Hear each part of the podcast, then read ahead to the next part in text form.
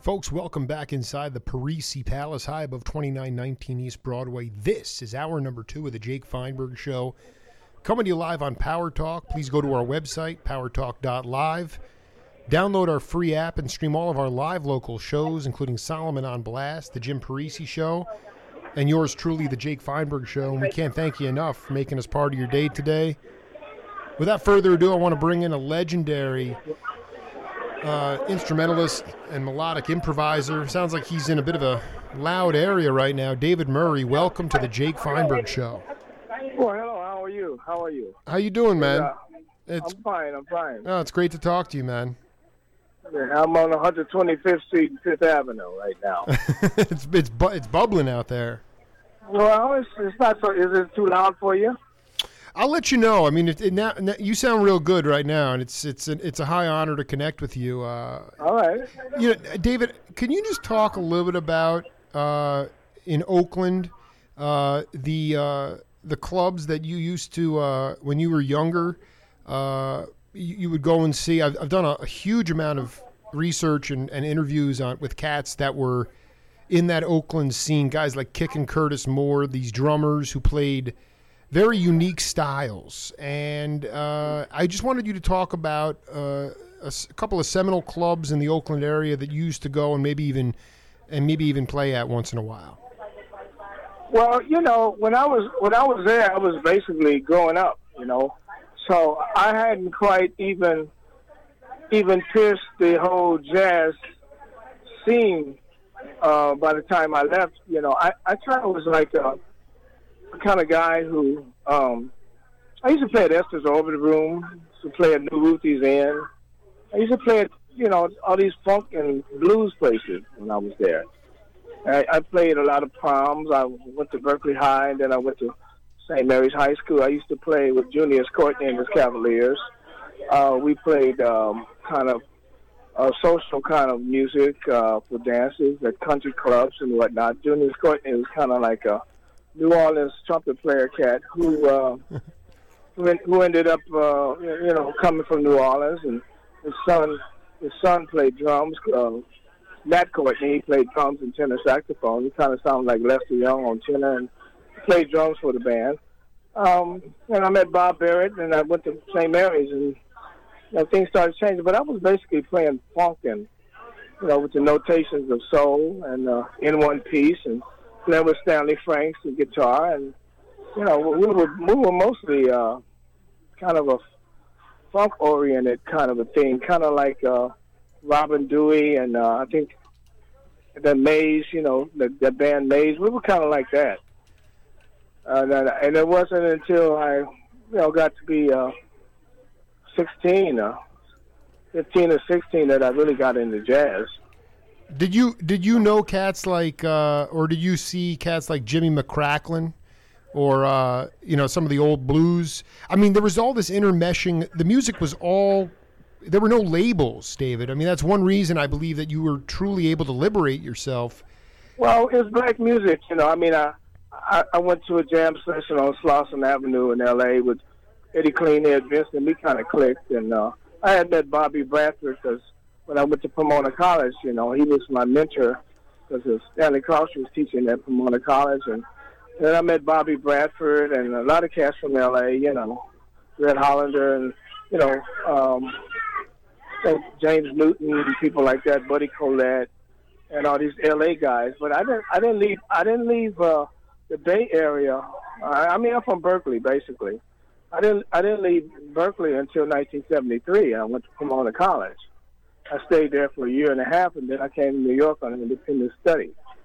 So you know, and the Horace Tapscott and Arthur Blythe and all these people, you know, um, that came later. But growing up, I was mostly playing with uh, you know guys in funk music, playing playing in rock bands, uh, big bands, uh, you know, my jazz came around about 15, I guess. I, I wasn't really into it before then, but you know, I was just trying to make some money with my saxophone and you know, playing blues gigs, walking the bar. I remember walking the bar a lot, playing uh, playing at some of these uh, strip joints. You know, because tenor is very popular in strip joints. My friend uh, Ranzel Merritt had a gig with Carol Doda, and I went over there a few times to play play with them on the Northeast. But you know, we were kind of young, so we couldn't last. We couldn't convince them for, too much time that we were as young as we were. But uh, you know, I, I grew up, and then we, I would put together horn sections for cats in Richmond, and they come, you know, Bobby Blue Bland and different cats like that. Uh, I remember playing with Irma, Irma Thomas uh, Wow, at, wow. at the New Ruthie's Inn down there on San Pablo. You know, kind of chicken, you know, chitlin joints. Well, I was going to ask you, did you play the? Did you ever play the Cold Duck Club? Uh, I heard of it, but no, I never played there. Yeah, because like th- that scene. So I mean, that Black Chitlin Circuit. No, where where is the code? Where is that in Oakland? Yeah, exactly. Yeah, because uh, David. On East 14th Street? Yeah. Or where, where is that? yeah, I don't know exactly where. I mean, Well, I might. I, I used to play at the at the Amer, uh, American Veterans Post Club, which was kind of like that. But it was like a really, you know, it's one of them clubs where you go down the hall and they got mirrors in the hallway, and then in the back they're gambling, and then that's like, and the strippers in the front, and we playing with our band. That's like 98th and East 14th Street out in El Sobrante Park. It was kind of funky, you know. oh man, I mean that, that's when my show. was. I mean, just for the record, David, I, I was born in uh, 1978, so you know I'm I'm sort of just trying to go back in time to uh, pull out some of this this authentic. No, I, I, I, had, I was in New York in 1978. That's what I, I went to Paris in 1978 and did about nine records in one year. Uh, that was a big year for me, but I was over, I was over in, in Europe. I wanted you to. I know this is really important though because a lot of th- this is a very important part of the Southern California African Afrocentric jazz scene. Bobby Bradford was Yeah, John Carter. uh, yes, man, and I, I, I one of my dear friends is a cat named Henry Franklin, the skipper, the bass player. Yeah, I know. Yeah, I know. I knew him, Franklin. Okay, and and they did some albums with Bobby Bradford and John Carter. Can you talk about what was most inspiring insofar as a, their their ethos as it related to transcendent spiritual music? What got you off about their ethos? Well, you know, I mean, they, Bobby was uh, kind of, uh, you know, he, he he's from he's from uh, Mississippi, but uh, but he, he went to Fort Worth very early, and he hooked up with Ornette, and it was it was him that brought Ornette to L.A. to work as the elevator operator at Bullock's department store. So you know, it was that Texas uh, California connection. And then, you know, I mean, people like, uh, I knew Ornette very well. Uh, people like Julius Hemphill from the World Saxophone, God bless him. Uh, you know, John Carter is also from Fort Worth. A lot of people from Fort Worth, Texas, you know, Charles Moffett, you know, all these people, you know, that I end up finding in New York. But I found them first out in California because Charles Moffett was out in California. He was out in Berkeley. He had a school out there with Keshav Maslik. So, uh, and his whole family was out there. And I first, I first met Ornette when, when, uh, when, when Stanley Crouch interviewed him. He was playing at the, at the Keystone Corner, at Todd Barkin's place, and, uh, and I had played there with, uh, with uh, Eddie Moore, who died on stage at Yoshi's. Jesus, were you you were you on the gig that he died? No, Okay. No, he did a New Year's gig, and we played opposite Max Roach's band and also Dexter Gordon. Wow. So that was kind of my my first real big gig out there. Uh, I had also played a gig with Abbey Lincoln. Uh, um, uh, this guy named uh, Bob Bray got me on, pulled me on the gig. I played soprano. I was just lucky to be. I was at the Civic Center in San Francisco, but that was along. That was at the uh, Black uh, uh, Black uh, something awards. Um, no, Black something. Uh, what do you call it? Urban League Black something. And anyway, Ray Charles played there, so it was kind of my one of my first big gigs that I did with Abbey Lincoln, and I ended up playing with her later on in in, in Europe, you know, different things.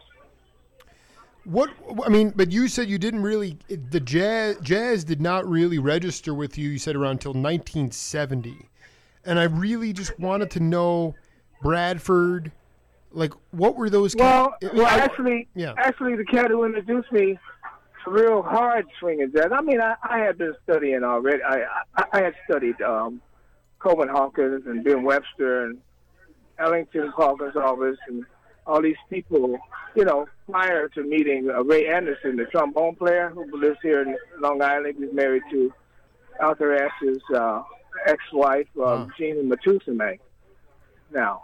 And uh, he's a great trombone player, so he he actually uh, his sister went to school at Pomona, and he he went through Pomona to visit her on his way up to San Francisco to Haight Ashbury, and then we hooked up. Me and me and uh, Ray, Ray Anderson hooked up at a audition for this band called Mixed Company, and we both won the jobs. And so we were playing around the the Bay Area, you know, uh, you know, people like Marvin Holmes, Uptights, and people like that. You know, these kind of bands. Uh, what's the uh, oh God, uh, Marvin Holmes and the you were playing with Marvin Holmes. Or you were playing alongside of them. Well, you know, uh, uh, well, uh, well, we we were playing uh, pretty much, yeah, yeah. I, I, I did a couple of games. Oh, that is that them, is and- so and- classic. and- That and is maybe, so maybe, classic. Maybe, maybe another guy. Um, what was the other guy that played guitar? Who uh, used to play with? Uh, oh my God, I can't remember his name. He used to play with Marvin Gaye sometimes. Oh God, don't let me forget his name. Kill It, will me. come. It'll come back. This is unbelievable. You play with Marvin Holmes in the Uptights, though. That's unbelievable. Yeah, you know, it was a lot of bands I played. I mean, I, you know, there was. Uh, I think I might have did a couple of subs there for with uh, what's that band that that used to be kind of popular.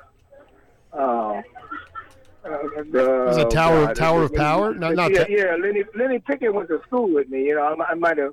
Maybe I might have played a, a, a, sub or two with him. Or. Wow, Yeah. wow, that's incredible. but, he, but he was, but see, he was always better than me when I was there. I didn't really, you know, I mean, we we were in the same grade, but I mean, he got dropped out of school in the tenth grade, so. Uh, but he used to practice all the time, and I was always like uh, checking him out, you know. But but those cats were way advanced before me, you know. They were, even though he was the same age, he was like hanging with some hairier cats, and uh, you know.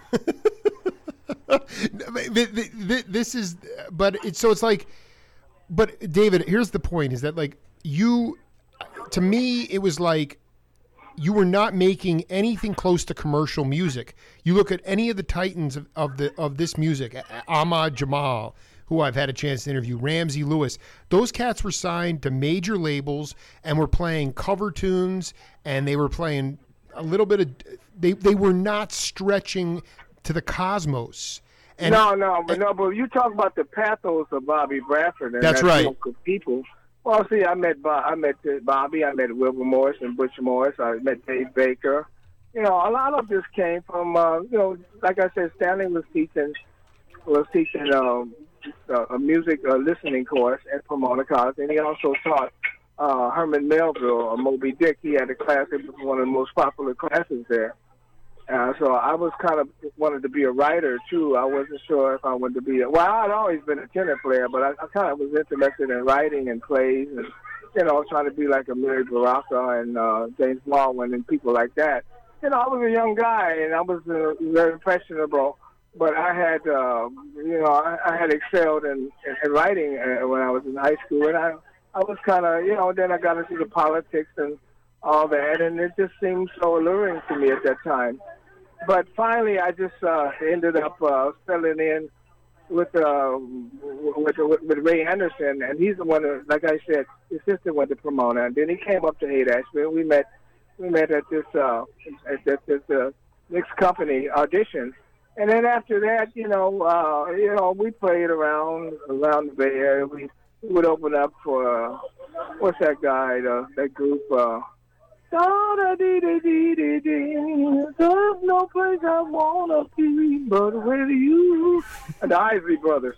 Wow. Yeah, we, we would we would open up for them at uh, at the Berkeley community. You know, I mean, uh, I remember 1970. I was at Berkeley High before I went to St. Mary's. I mean, I actually shook Jimi Hendrix's hand. You know, before he went on stage in 1970, the year he passed. And uh, you know, um, he was so fucked up. His hand was numb, but uh, he went on and he just became another person. Uh, I, I mean, I was on the board, and we wanted Jimi that year because, and we were the ones that got them there because Berkeley High is right there at the, uh, you know, at the theater. So we wanted Jimi, so we got Jimi. And so that was like a year that kind of turned me out, and you know, then you know, it was like, it was like going from funk to going to like, uh, you know, like like uh, George Clinton kind of shit, Sly Stone. I had met Sly some years earlier in church, you know, Church of God in Christ in Vallejo, you know. And so uh, I met him on the bandstand and with his sister, you know, because I grew up, you know, playing church music with my mother and at the, you know, at the Missionary Church of God in Christ right there on Byron and Austin Way in, in Berkeley.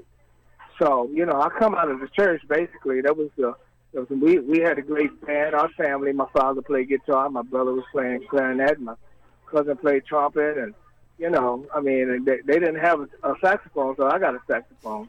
And there was the Dostis. The Dosti family was the Church of God of Christ up in Sacramento. Then there was Sly's fam- the Sly's family that was uh, in Vallejo. So you know, that's a whole other life for me. You know, the whole church life. So I come out of the church basically Church of God in Christ. I mean, this is we're talking to David Murray here. He's talking about his early life and career. Um, this Black Chitlin circuit was run by a guy named uh, Charles Sullivan. Does that name ring a bell? Right. Okay. Yes, it does. Okay, I am very fascinated with this cat because Calvin Keys, another great Bay Area guitar right. guitarist, told me that uh, that Sullivan was. I mean, he was rocking out. I mean, he had all the black clubs in the Fillmore district. He had James Brown and the Flames coming in, or you know, you know, cats like. Uh, you know, Sly. They, I mean, everybody would be on this Chitlin circuit. But, but yeah, but see, that was see those cats were just a tad older than me. No, I know, but I want to ask. And I was like, and I wouldn't have been in that zone. You know, I was, I wasn't quite in their zone. No, no, no. I want to ask you young. though. I want to ask you something. Is it Calvin said that that that Charles Sullivan was found dead from a shotgun blast in his car with twenty grand in cash, and the next thing you know, Bill Graham took over the Fillmore, and it was like a mob hit on this cat, and I just wanted to know, based on the fact that you were uh, uh, uh, Oakland born and raised Berkeley High cat, can you shed some light on Sullivan's significance and how, if in fact there's any credence to the fact that this was this was a Graham walked into this situation based on the fact that Sullivan was murdered. It was a mob hit. Well, you know, I mean, I, I can't speak on that, and if I if I even knew, I wouldn't say. Right. but but you know, uh, all I know is uh, the first time I played at the at the Fillmore was with uh, with my octet and uh, the Grateful Dead, Bob Weir, and you know, Les joined me over there, and we packed the joint. Oh that's my! what year? What that's, year was that? What year was that, baby? Unbelievable. Well, that's I mean, I, that was after I had played with them here at Madison Square Garden, and uh, we had also played at the Coliseum. Oh, so you're talking? I mean, you're talking. Uh, this I'm is in the '90s. Yeah. I dig. Yeah, I'm talking about '90s and stuff. I dig. You know. I dig. But I dig. but you know, I can't I can't really speak on on the murder because that was a little before me. Um, I don't think Johnny Guitar Watson had come out there already, but uh, oh man, I'm trying to remember this cat guitar player's name. Yeah, I do. I'm trying to look for it too, man. I know it's on the, the tip of my Johnny tongue. Johnny Talbot. Yes. Johnny Talbot and the Thing. And the Fangs. Yeah, see, Johnny Talbot is still a good friend of mine. Oh and, my uh, God, you know, we, Talbot. we hit it a little bit, but uh, he's, he's a great, he's a great, great, great. He's probably one of the best out of the Bay Area ever. Ever, you know, ever. So, but yeah, no, so, so, I mean, the, Melvin Sears. The yeah. the um, I th- this whole thing though, you, you mentioned this. Uh, uh, did you like? I mean, did, were you a cat that was? Aware of like uh, Jackson Sutter? I mean, were you going to see uh, Rudolph Johnson? I mean, who were some of the the older elder statesmen that you that were channeling, you know, a, a yogic existence and you know just playing the thesaurus of scales? I mean, what I'm trying to say is like you're leaving this planet every time you're playing. And even some of the older guard cats, they may, had to make it more commercial. The business. Well, you remember the, there was there was two cats. There was a two uh, there was two guys, Melvin and Marvin Williams, and there was like two mulatto cats. They both did three card money up there on Telegraph. See, I came after a lot of shit. You know, I mean, I wasn't really the, the guys you're talking about. They were just still. I have to say, they were just a little ahead of me. And you know, I wasn't. I'd go play at New Ruthie's Inn. I'd, I'd play at Esther's Orbit Room and places like that. We played out some shit joints in Richmond, you know. But I mean, I was pretty much obscure. I was not. I was not in the league of those guys. And even when I left in '73, I was. I had moved on away from that, and I was.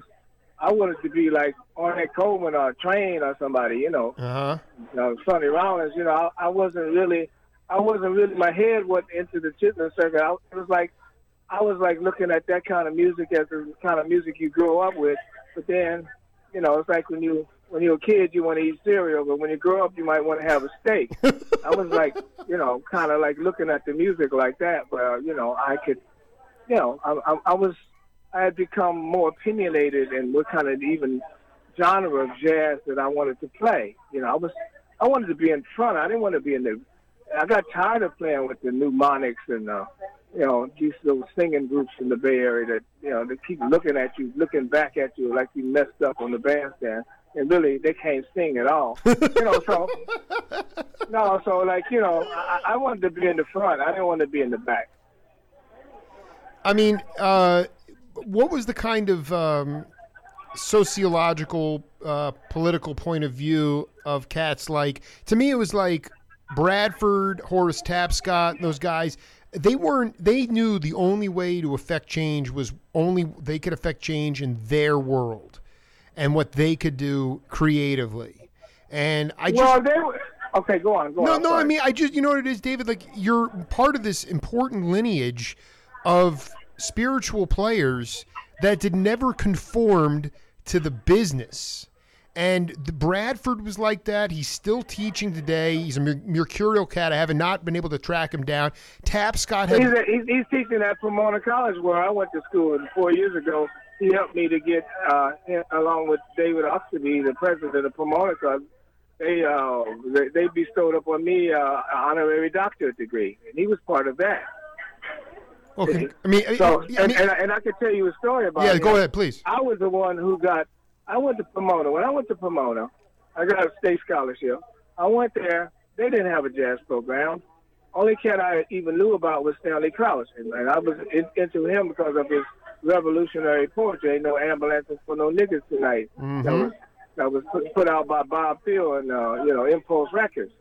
So you know I was into that. You know, and that's how I met Bobby. And uh, you know, Bob, you have to know that Bobby, Tapscott,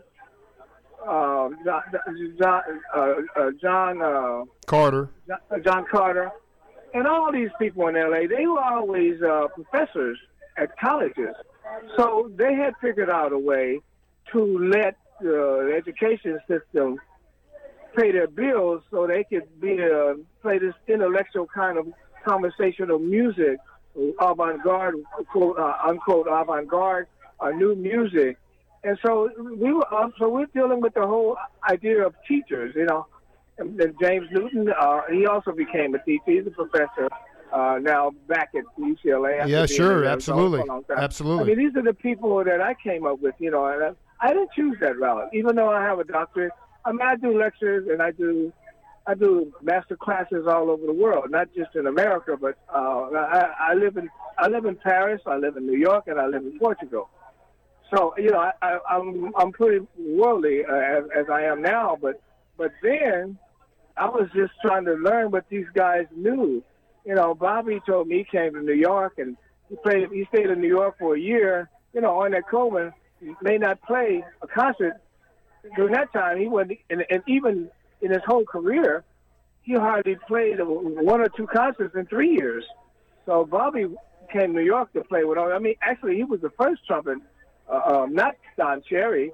It was actually the first cornetist with with uh, with, with, with Ornette Coleman. But people don't remember that. They remember Don Cherry because Don Cherry, you know, that's that's they got real tight, and when they went to New York, he was the cat. But uh, Don and Don was a great friend of mine and a great friend of all of us. But uh, you know, Bobby Bradford was important, was a very important figure of science fiction, and he couldn't hang with Ornette because Ornette didn't play that often, and and even throughout his own whole career, sometimes he'd go through gaps where he wouldn't even perform for five years. Wow. I mean, I mean, but he would practice every day with the band and expect the band to be laying in the cut with him. You know, Cass can't. Bobby told me, he said, "Man, I got a family, man. I got, you know, I, I got to go back. I got to go back to L.A."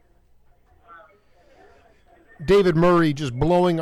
Can you relay? I mean, you said you wanted to learn from these guys. Uh, what was like? Could you talk about something profound insofar as? I mean, Dewey Redman, like that cat to me must have been a, a, a uh, an idol to you in some ways because he used to talk to Michael Howell and be like, you know, Michael was like, I can't hear it, I can't hear it, and he's like, you'll hear it, you'll hear it eventually. Like it's the idea of like sonically stretching your ears and I mean, you were playing with these all these outfits in the Bay Area, but these. I mean, I'm, all I know is that when I listen to Bobby Bradford's music on there's a couple albums on like Revelation that came out. Just ridiculous albums with John Carter. And yeah, I mean I mean the fact is what they both did they both became professors, which afforded them the opportunity to become become a virtuoso on their own instruments. See, those cats were having conversations because you can't have a conversation with uh with a musician that plays like a clarinet with a cornet. You can't have a a conversation, an intellectual grown-up conversation, unless you become a virtuoso. And in order to be afforded that opportunity, that luxury, you have to become some kind of a professor. You have to have another job to support the job that you really like.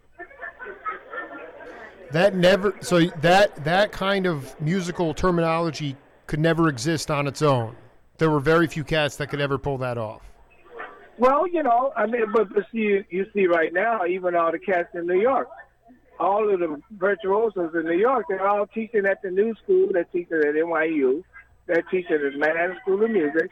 All of the great musicians are teaching somewhere, because you know, maybe maybe if they don't teach somewhere. They end up like the great John Hicks, playing every night somewhere, and uh, you know, and uh, then you die at 61. You know, I mean, you're just out in the public so much. You you got to drink something. You got to hang out. You got to do this and that to be who you are, and then finally, their life will kill you. Um, I, I got an email uh, from a fan. Uh, he said, please ask David about the residency or frequency of which he played at Sweet Basil's and what was going on those years? What was the significance of that period, especially as related to the octet in the mid 80s, roughly? Well, the octet, we, we went to Chicago to do a gig at the Jazz Festival. Then we, we were supposed to come out to Denver and play at this place. I think it was called the Blue Note or something. And when we got in the mountains, they said the gig was canceled. So we had to go through this some kind of a we had to go through the motions, and then we, I think we went. We had the next gig was in Texas at the Caravan of Dreams. Man, when I got back to New York, I owed the band ten thousand dollars. so, like you know, I had set up like Monday nights with my big band at Sweet Basil. I'd be paying the cash from the tour for six weeks. I had to pay off that ten thousand dollars from being broken with the band when we went out on the road. I had a great octet there. We had Olu Dara, hell, man, that's when I met Hugh Ragin. He joined the band out there. Rasul Siddik, man, I, we had, you know, Craig. We had all kind of great musicians up in that band. Uh, you know, so, but you know, Monday night at Sweet Basil was supported by Black Saint Records. We did two, we did two live albums there, volume one and two.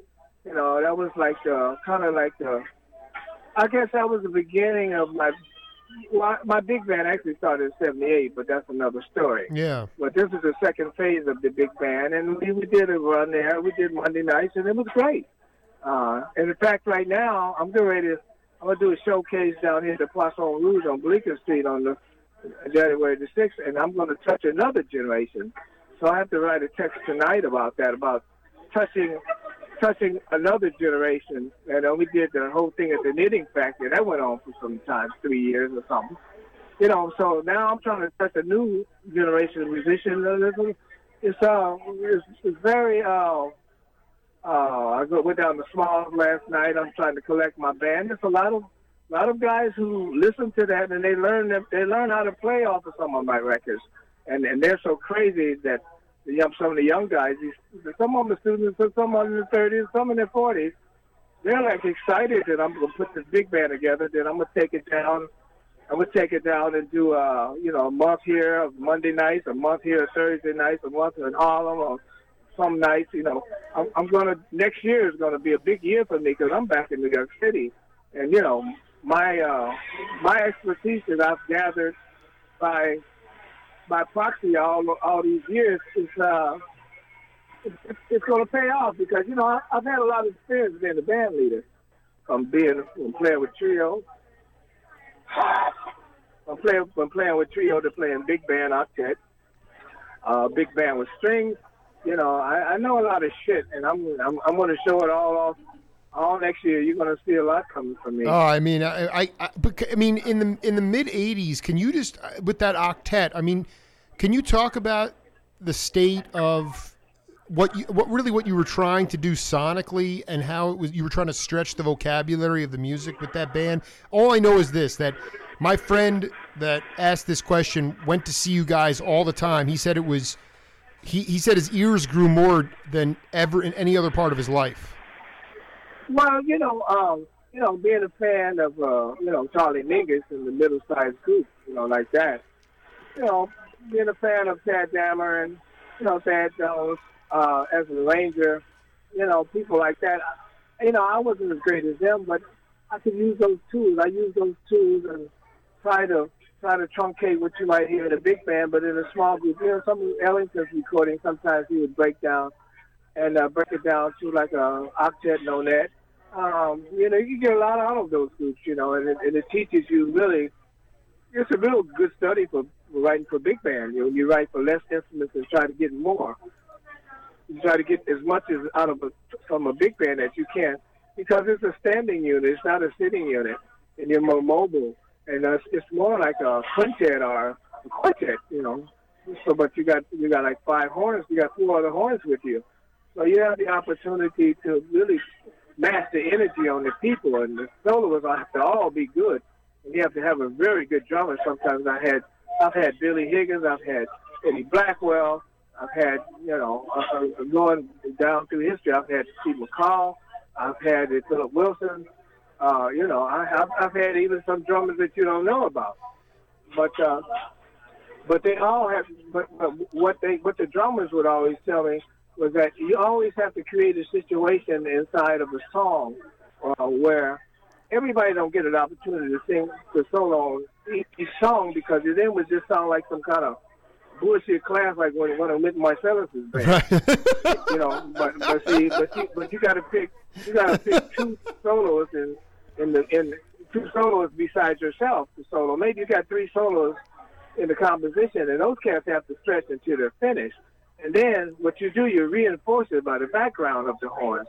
And so it's like a it's like a one-two whammy. You know, it's like the rope a dope. You know, you you know when you come out, you come out strong. You know, and and uh, everybody. I mean, there's there's conduction inside, and that's the whole thing of Butch Morris and the conduction uses conduction inside of a small unit like octet.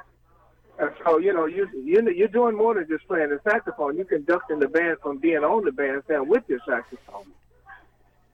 Um, can you just uh, when you mentioned Sunny Murray, Ed Blackwell, Steve McCall, these guys are legendary. I didn't, mention, I didn't mention Sunny Murray. Your memory is you are so sharp, dude. I did. I mentioned Sunny Murray. Yes, you did. Yeah, but but can you talk about your concept because it, I think a lot of cats.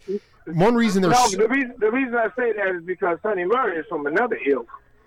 See, now Sunny Murray is a, is a father of avant-garde drummer, drumming. He's 80 years old right now. He's a little sick. He's in Paris. He, uh, I, I know him. I know him for a long time. He's a great man. Now, see, there's nobody in the world that could beat him playing sound patterns and, you know, like Trane was talking about those sheets of sound and the sound patterns. In 1966, he was the drummer of the year in Downbeat. He said he was not a drummer, but an acoustician. I love this. This is exactly where I wanted to. I wanted you to talk about this concept of sound patterns and the idea of instead of being so obsessed about where the one is and four four time, being in a group where any note can be the one. I want you to talk about your concept of. I think one reason there's so much interest in your in coming back and blowing it all out next year is because of the idea that you're willing to take chances, you're trying to grow the vocabulary of music, and you're not interested in conventional time signatures. So, can you talk a little bit about? Well, well, any, well see, right, right now, right now, what you have to be, what I am, and what I've become in New York, and that's why I, I, I've been so successful in terms of crossing different genres is because you can't be scared of all those genres. See, see, when I came to New York with the whole loft jazz thing and all that, you know, there was a there was a a total split dichotomy between the the the the the, the, the, the, the bebop cats and the outcasts. See, now see, I was one that always straddled the line, but but I did make sure through Bobby Bradford and people that I played with that I learned both sides. And see, and that's what's giving me a little longevity. Now, but I'm gonna tell you, I'm gonna tell you. I mean, I, I appreciate both. I appreciate I, would, I appreciate music that has no meter. But the only problem with that is, is that is that the, when we did that, we, we, we lost the, we lost a lot of the audience. We do that. We play with no meter, and then one cat would blow for half an hour, then the other cat would blow. Yeah. I, I don't. I'm not sure that the audience was with us on all of it. Maybe some of the diehards were, but but right now they're all dead. I mean, uh, uh you play with no meter, though. I mean, like that. Isn't that something that you? How do you work up to that point where you, when you were in the groove? I'm not. I. I, I mean, well, you work with you work with you work with the melodic uh, invention. You you develop.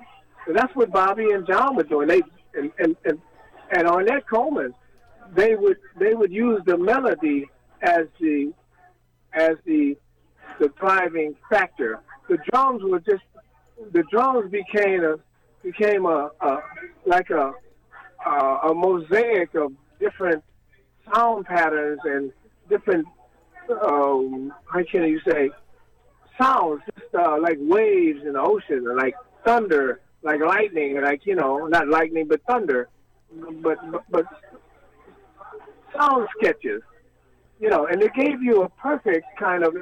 Some musicians can't play, can't play bebop, but there are mu- musicians that could play in this in this sound sketches kind of idea. And so what it did when it comes to the total the total uh, world of jazz, what it did, it allowed a lot of uh, people that would, wouldn't have been able to play bebop to actually play and get on the stage and play. And so what happened there was that there became a lot of uh, charlatans that were up there. There were guys that didn't quite know their horns, yeah. you know, and then, and then uh, you know, and then there were guys who couldn't swing. And then Braxton came along, and then he allowed a lot of people that sounded like him to come in that that couldn't actually make the attack to make the rhythmic kind of uh, impetus that you need to be a soloist he made that. I mean, it's it, it, it, it's like the Lennie Tristanos and the and the Lee Konitses and the, these people that that didn't have the attack that maybe a Trane or Sonny Rollins would have.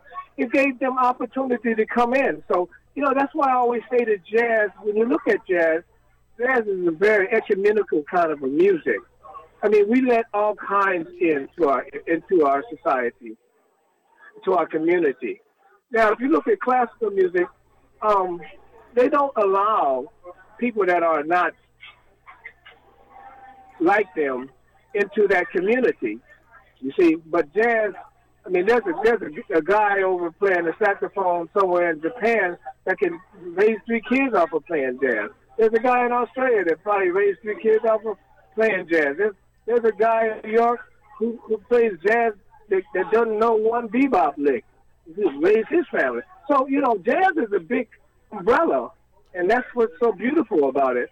And uh, and this whole uh, truncation of that idea that that is that that has, seemed to be permeated the whole uh, jazz community is that it has to it has to go back and restart itself and start playing some old hashed up bebop. I mean, the guys played bebop that had that was junkies and heroin they played it well better than these young guys here that never smoked a joint in their fucking life. Dude, you are on fire. But I mean, isn't that part of it? I mean, you're you have been in so many different vectors. I mean, is it the case? I mean, Jimmy Heath said that the cats today do not have the dynamic range or understanding of their instrument that that that your gener or his generation did. And I well, those cats were playing their story, man. Those cats have a story in their life. Right. I mean, like everybody said, oh yeah, you got to hear this ten year old drummer. I said, well, look, I'll listen to him after he's had two divorces and a court trial, and uh, after he's if he's kicked about three times. I'll listen to his story after that. But right now, I'm not interested in listening to some ten year old motherfucker. Yeah, Murray, you are a David, can we do part two in a, in a couple weeks? I would love. I have a lot more to get to, but I'm short on time. Sure, we can. We can. I'll be in Europe, but you, uh, I'll give you my European number. All right. Well, we'll, we'll uh, I'll call you later. I'll get you a copy of this too. I had a ball, man. Okay, no problem. Yeah, love always. All right. All right thank cheers. you very much. Bye, bye, buddy. All right. Oh, yeah, later. Yep heavy jazz day here on the Jake Feinberg show. Um, we had James Mtume, who uh, doesn't do interviews, but apparently had the greatest interview of his life, and then uh, David Murray with up in uh, he was up in Harlem there. Uh, these cats, heavy, heavy, heavy day. Take a short musical interlude. Let Roper throw on a tune, and uh, come back and do some voiceovers in the last 15 minutes of the Jake Feinberg show.